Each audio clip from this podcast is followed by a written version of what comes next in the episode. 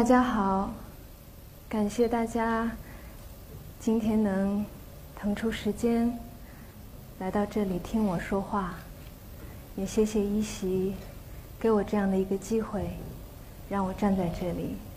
我是哈雅乐团的主唱，我叫戴青塔娜。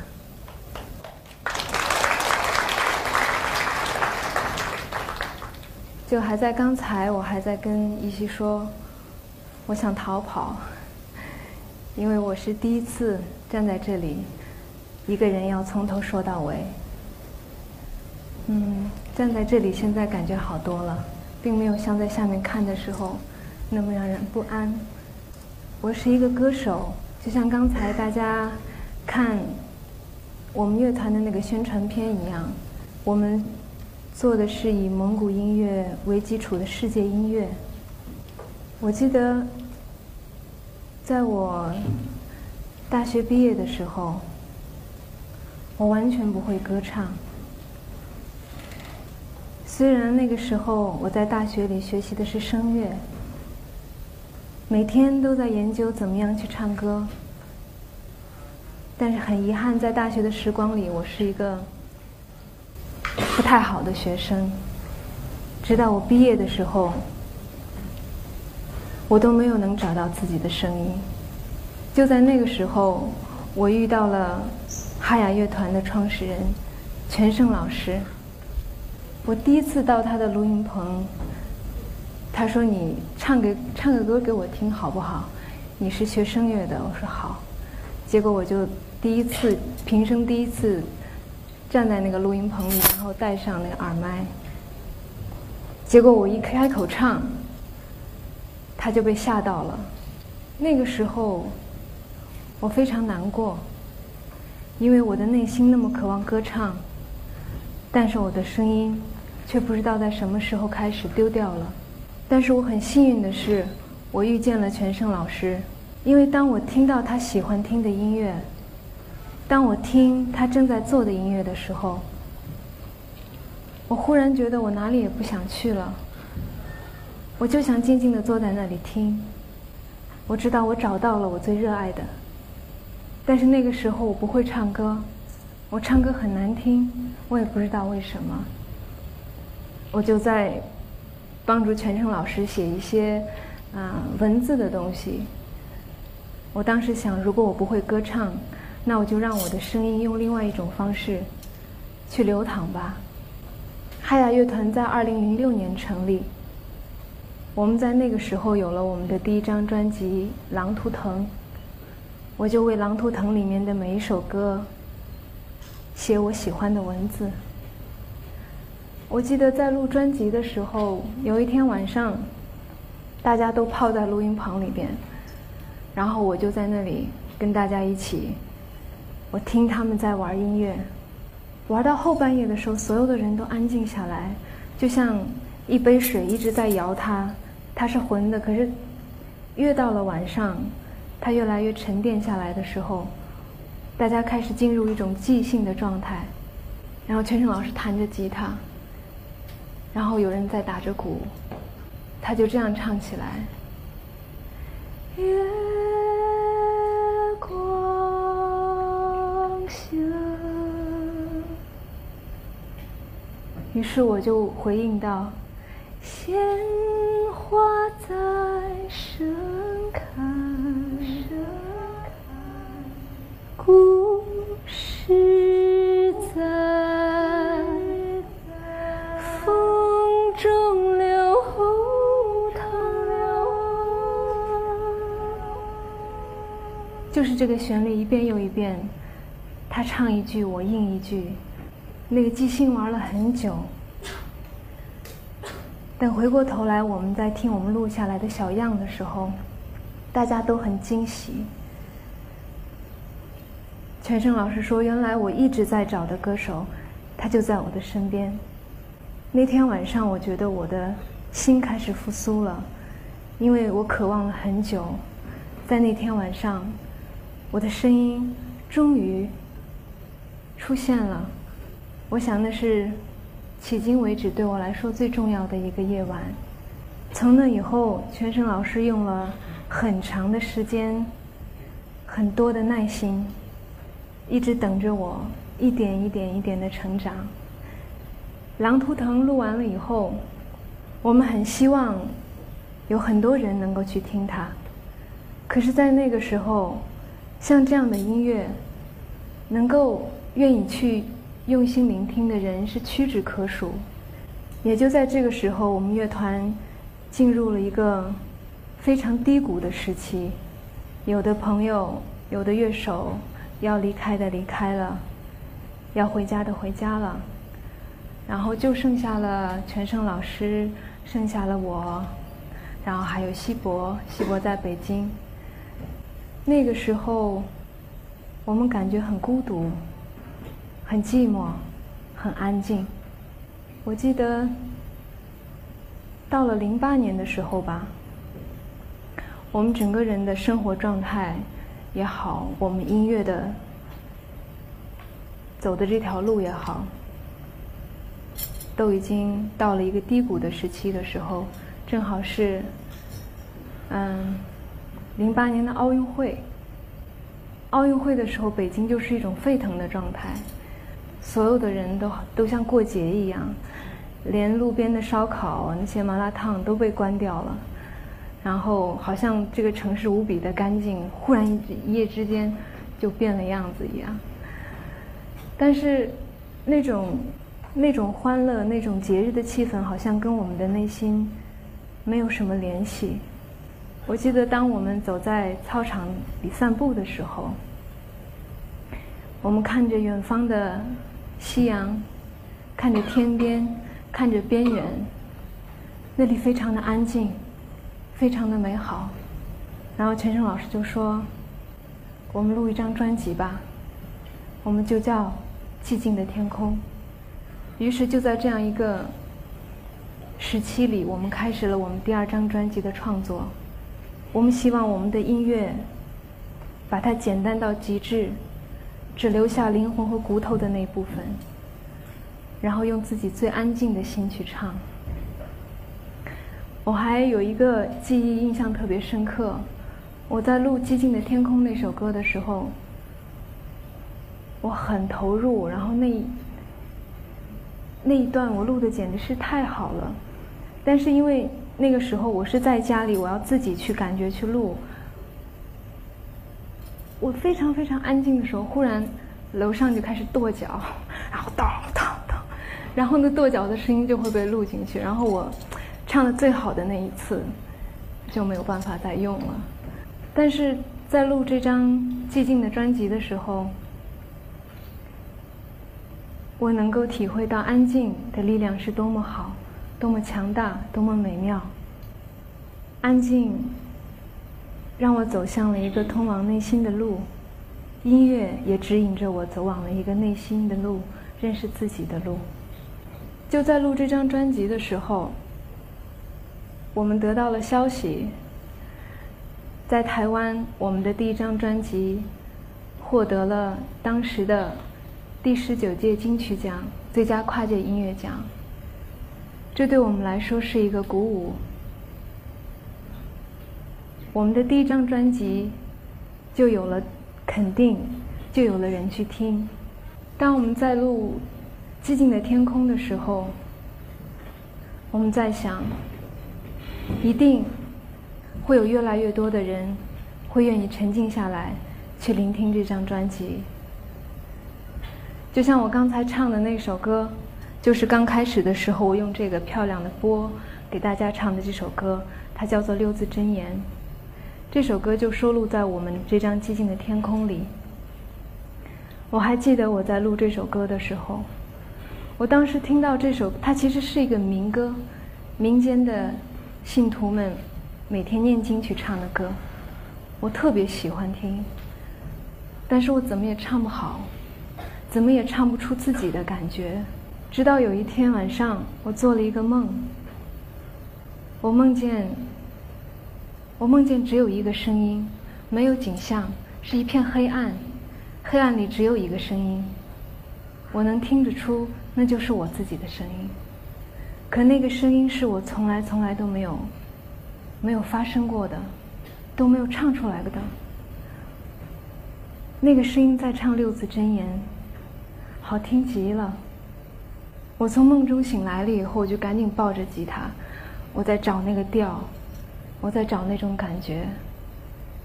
接下来十天的时间里，我就像，我就像闭关一样，把自己关在屋子里，哪里也不去，连饭都忘了吃，就一遍一遍的再去练它，再去回忆它，再去唱它，直到我觉得好了，我把它录下来，我交给全胜老师。当他到了工作室，自己把这首歌录制完成的时候。我记得那天是十二点多，他给我打电话，他说：“我听着歌，我哭了。”我想，当你的内心对一件事情充满渴望的时候，而且用那种最纯真的渴望，像孩子一般的渴望去对待它的时候，他就会给你一个奇迹。那个奇迹是你努力了很长时间，向往了很久。赠送给你的一个礼物，所以我就想，这个梦对我就是这样的一件礼物。后来，我在每次对着像今天这么多人，甚至更多更多的人，我去唱这首歌的时候，我都能感受到自己内心的变化。有的时候平静，有的时候紧张到心都要从嘴里跳出来。所以每一次唱都会有些不同。我就想，这是我要用一生去唱的一首歌，因为我这一生都要面对自己，都要解决自己的很多问题。我记得后来，我们那张《狼图腾》获奖了以后，我们有一次很偶然的遇见了台湾，就是评金曲奖的这个。嗯，评委之一，嗯，好叫范增佩老师，好像是，好像是这个名字，我有点记不清楚了。范宗佩，对，我们在一起聊天，他说：“你知道你们那个《狼图腾》是怎么获奖的吗？”哎，我说：“怎么？我们也没有走后门呐，我们也不认识台湾那么多人，我们从来没去过，我们怎么会获奖呢？”他说：“其实去评金曲奖，有成千上万张专辑都堆在那里，等着你一张一张去听。所以有很多专辑，你甚至是听不到的，你没有时间去把它们都听完。然后那天晚上，他要睡觉了，大家都工作很累了，都要休息了的时候，忽然有张专辑就从很多专辑的一个上面掉下来，啪啦就掉到地上了，然后。”他这样一看，哎，这个专辑很特别，它白白的，什么也没有，有一个凸起的一个标志，上面写着“就狼图腾”三个字，他就捡起来去听。他一听，他觉得很特别。他说：“为什么我一直没有听到呢？”哎，原来在在大陆还有这样的音乐。最后，所有的评委们一起去分享、去听，他们决定要给这张专辑发一个最佳跨界音乐奖。我们听到这个故事的时候，我们觉得特别的神奇。我后来就问全胜老师：“我说，获奖有的时候真的好像像一件偶然的事情，如果它不掉下来呢？”然后全胜老师他说：“我想起一件事情。他说就在我们录出这张专辑的时候。”他背着他的专辑去那个五台山的菩萨顶去看他的奶奶，他的奶奶埋葬在那里。他奶奶生前是最疼爱他的，于是他录了第一张专辑以后，他第一个想到的人就是他的奶奶。他说他一定要到那里把那张专辑先送给他。他跪在他奶奶的墓前，对他奶奶说：“这是你的孙子录的第一张专辑。”希望你能保佑他，你能保佑我们。然后这个时候就会有一只喜鹊，飞到离他两三米的地方，喳喳喳的叫。因为寂静的天空很受大家的欢迎，所以唱片公司的老板就告诉我们：你们可不可以一直做这样安静的音乐？因为现在想要听安静音乐的人实在是越来越多了。那个时候，我们在问自己：音乐是什么？我们想，很多的时候，我们会说这一生我选择了音乐，但是在和音乐相伴的这条路上，我有的时候感觉是音乐选择了我们。音乐和我们的生命一样，它是鲜活的。如果你给它规定了一个方向，如果你给它划定了一个格式，它就会失去生命力，它就会像一滩死水一样。也许刚开始很漂亮，但是后来它会发臭的。所以你一定要给它自由，给自己的生命自由，让你的音乐和你的生命一起去成长。我在我十八岁以前，我一直在青海海西一个叫做德林哈的地方长大。德林哈是蒙古语，叫做世界。那个地方很偏远，但是非常的美，离自然很近。那个时候我不知道草原是什么，因为我只要往外走一会儿，我就能看到草原。草原对我来说非常的简单容易，到处都能看得到。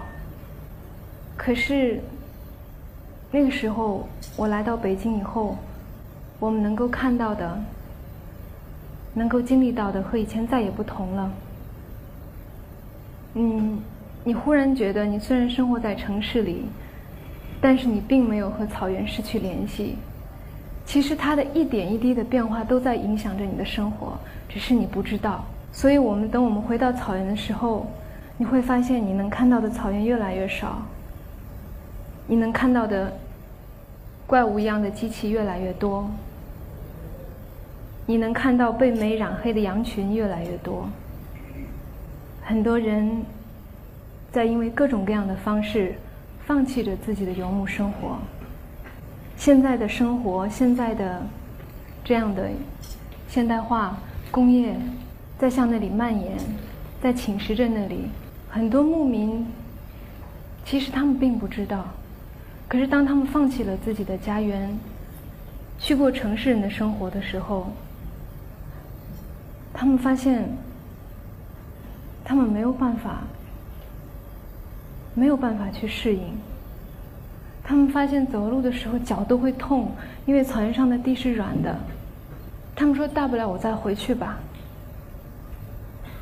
可是当他回去的时候，他看到的是消失的草原。我们的内心并不平静，我们不知道我们该做些什么，因为我们就是其中的一员。我们想，我们的音乐该怎么样？我们想迁徙是什么？因为我的祖先，我的族人，千百年来都过着迁徙的生活。他们依水草而居，迁徙在这个地球上。他们像山一样沉默，像草一样谦卑，像鹰一样自由。可是不熟，不知道从什么时候开始，我们和这个世界一起走向了荒漠。候鸟迁徙，为了生命的延续；牧人迁徙，为了天地的生生不息。我们迁徙，要向着何方？这是我们在寂静的天空之后问自己的问题。也是问所有人的问题。于是我们有了第三张专辑《迁徙》。我们认为，游牧民族与天地共生的智慧，不属于某一个民族，它属于所有人。应该让所有人去分享、去知道。这里的很多少数民族都在同化，蒙古人也在同化，很多。也许有一天消失是一个必然，但是与天地共生、与大自然相处的智慧和财富，是应该被所有人分享和知道的。千玺有一首歌就叫《千玺》，我们的专辑里同名的歌叫《千玺》。这首歌，它听上去跟《寂静的天空》比起来是天壤之别，因为里面有呐喊，有有很多焦虑，有很多躁动，有很多让你听上去不是很舒服的声音。因为我们除了感受到平平静，我们还应该感受到疼痛。那种疼痛，不是因为失恋，不是因为今天一件不开心的事情，是疼痛让你感觉到，你就是从这个地里生起来的，你和这片土地、和草原、和大自然是生生相惜的。当它痛的时候，你也应该感觉到疼痛。我们本来就有这样的能力。只是我们把它遗忘了。当这张专辑录出来了以后，把唱片公司的老板给震撼到了。他不知道我们从《寂静的天空》一直到《千玺》会有这样的转变。我们把这张专辑录得非常现场。我们希望以后我们能把我们的 CD 和我们在现场演出是一样的。可是就在我要。到现场把《千玺》这首歌演给大家的时候，问题出现了，还没有演排练的时候就已经出现了。我唱不了，我唱的非常的空洞苍白。陈升老师说：“你心里要有，你要感受到，你你不要一到排练一到演出就把那样的一种感觉给忘了。”可是我就是找不到，我觉得自己太渺小了，我怎么？我又进入了进入到那种不会唱歌的状态里了。有一天，全程老师把我救到操场上。那那个时候，我记得是是春天，北京刮大风的时候。然后我头发就梳得很松，所以那个风把我的头发吹得就跟就是乱七八糟的，看上去特别难看。他把我放到那个操场的主席台上，他说。你现在就在这里给我唱《千玺》，我当时就傻了。那是大中午，然后太阳、大风、冷的天，还有卷起来的那些尘土。操场上还有别的学生在上课，很多大学的学生还在上课。我说我我没有音乐，我没有伴奏，我没有乐队，我没有这个那个没有，反正我就在找理由。我站在那，我说我不唱，我我我害怕。他说不行。他说你必须唱。就一直逼我，他说：“你现在就必须让让自己看到，要让自己感受到，感受到你你你感受到的，感受到你写出来的，感受到你刚才说的那些。”我说：“好吧。”然后我就羞答答的开始了，在那个舞台上。然后所有下面的大学生就很好奇的看着我，什么人在上面乱跑，然后两个脸都吹得大红大红的，然后我就跟疯子一样，然后刚开始转两圈儿。就不行，要往下跑，然后他把我赶上去，我就一遍一遍的去感受，我感受那种呐喊，那种抵抗，那种无奈，那种后悔，一切一切所有的情绪，去想象我面前的大地在裂开。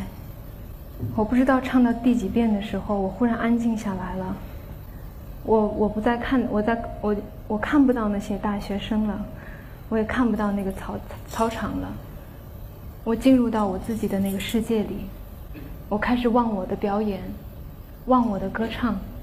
当我一个人在舞台上，在那个水泥的舞台上，把这首歌唱完的时候，陈胜老师说：“好了，我们可以回录音棚了。”我那一路上没有说话，快进录音棚的时候，我跟他说了一声谢谢。嗯，因为。我忽然发现，其实我一直要面对的是自己的内心。不知道你们有没有感觉，其实你的内心有一股非常纯净的能量，那个能量很强大。在你出生的时候，你已经与生俱来了。可是当你出生以后，你会经历很多，你会接受很多教育，你会有很多看法、很多逻辑、很多思维，一切一切的情绪的。他们会把它一层又一层包裹的严严实实。我那时候觉得我要做的就是，把那一层又一层没有必要或者其实根本不存在的幻想那些东西蒙在上面的东西，把它都剥离掉，和自己的内在和自己那个本就很清明的内在连接。你一旦能跟你的内在连接在一起的时候，你诚实的面对你自己的时候，你就会发现无穷的力量、无穷的能量就在这里。你不用到处去寻找，它就在这儿，净土就在这里，美妙就在这里，宁静也在这里，只是需要你用一生的时间去恢复它，去记忆它，去学会认出它。后来。我们就演出了一场又一场，主题叫做“迁徙”的音乐会。我们在草原上经历了一个最壮观的一次演出，那是我们有生以来觉得此生只有一次的演出。我们到了呼伦贝尔，我们在半山腰上搭起了一个舞台。我们是一个，我们是唯一被邀请的嘉宾。去做一个专场演出，半山腰搭了一舞台，舞台后面是上万匹、一万多匹骏马，一万多匹骏马散落在草原上的时候，你会发现草原有多么大，因为它们变得非常的渺小。我们以天地做背景，一万匹马做背景，去唱歌，去演奏，去跟那里的牧民分享我们的音乐。那是我们有生以来觉得最美妙的一次旅行，最美妙的一次经历。后来我有一位台湾的朋友，他带着他十十六岁还是十五岁的女儿，也在草原上。他们走下山坡去看那上万匹骏马，忽然发现有一匹马安静地死在了一条河边。当时那个小女孩说的话让我很震惊。她说。我觉得他就应该这样死去。我很吃惊，一个十六岁的女孩子会说出这样的话。我想，这就是我们走在地上接地气能够带来的收获吧。后来我们很高兴，这张专辑也获得了台湾的金曲奖最佳跨界音乐奖。在草原上的时候，你会发现。很多很多在城市里不会发生的事情。草原上有很多除了野生动物以外，我坐下，我有点累了。在草原上有很多牧民会养自己的生畜，但是当母骆驼、母羊，他们有的时候会因为一些难产的问题，他们会拒绝抚养自己的孩子。这个时候，牧人嘛，他们就会领着小羊羔，走到他们的妈妈身边，然后非常安静的跟他们唱歌。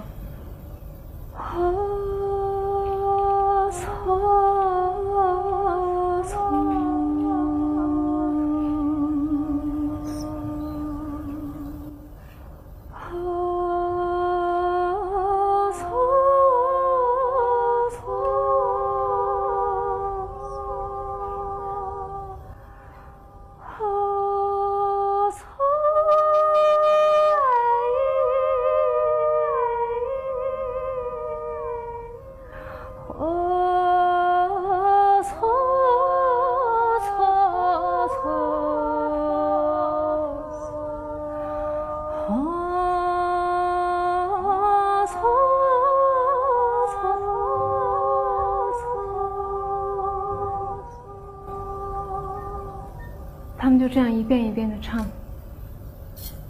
看到骆驼的眼睛、马的眼睛，眼泪就像雨水一样大，一滴一滴的往下流，他哭了。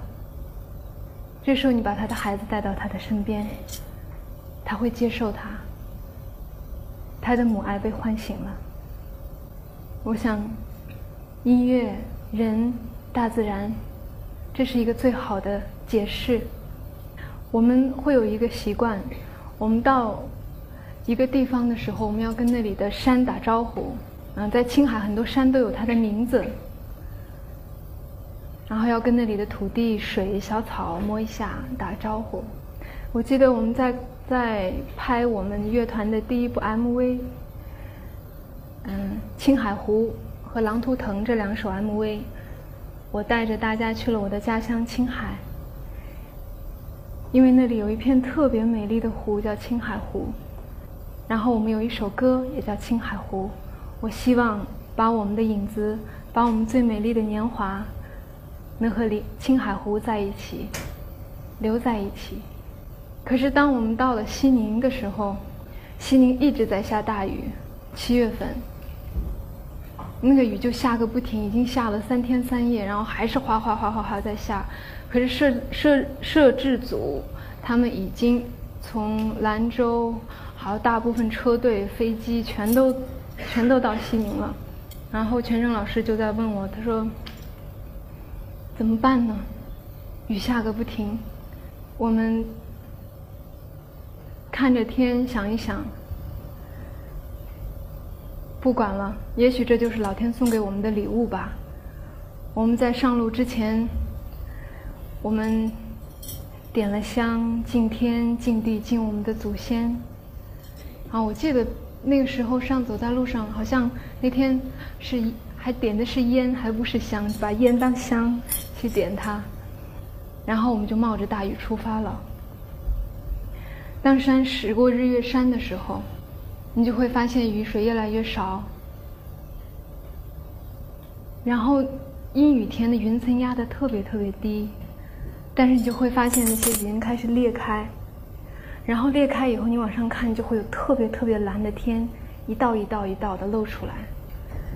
然后那种雨雨停了以后，还在下一点雨的时候，有阳光，就像那个舞台的那个追光一样，洒在那个大草原上，一束又一束，特别特别的漂亮。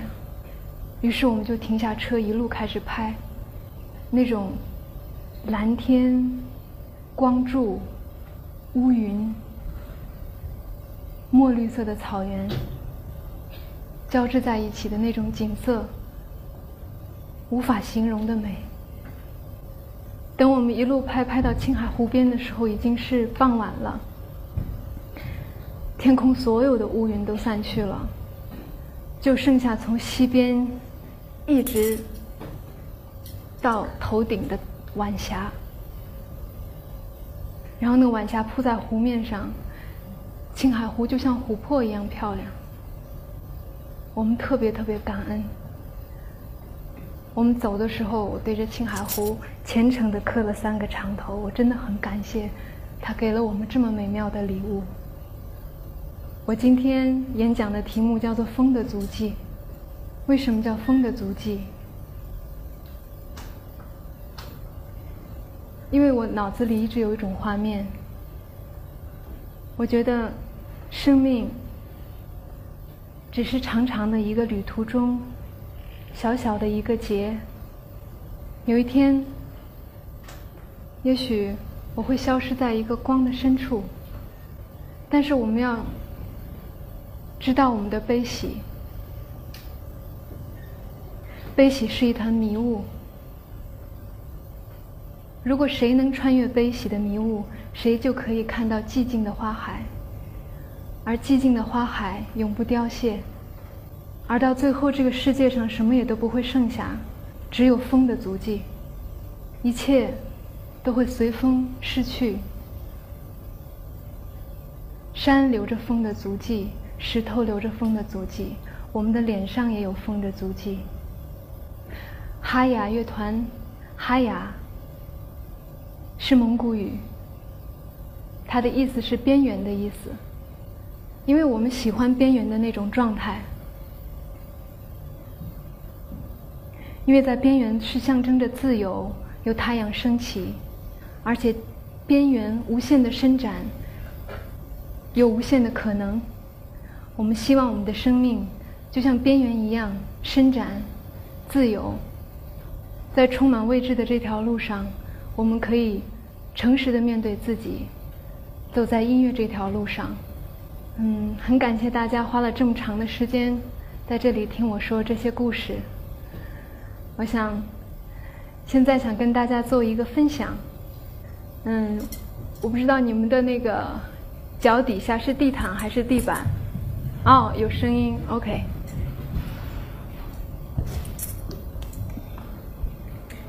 现在所有的人可以跟着我发一个声。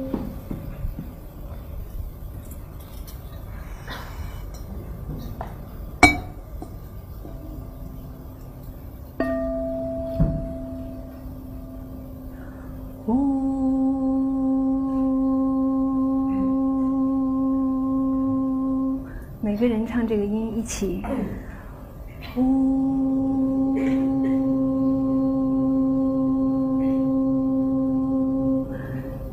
一直唱，然后你去听别人的声音，让你们的声音碰在一起，开始，呜，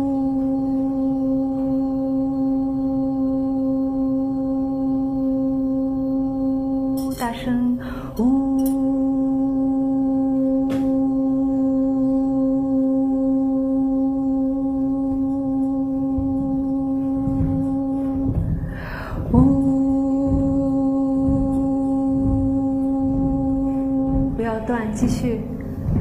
做什么，你都不要干。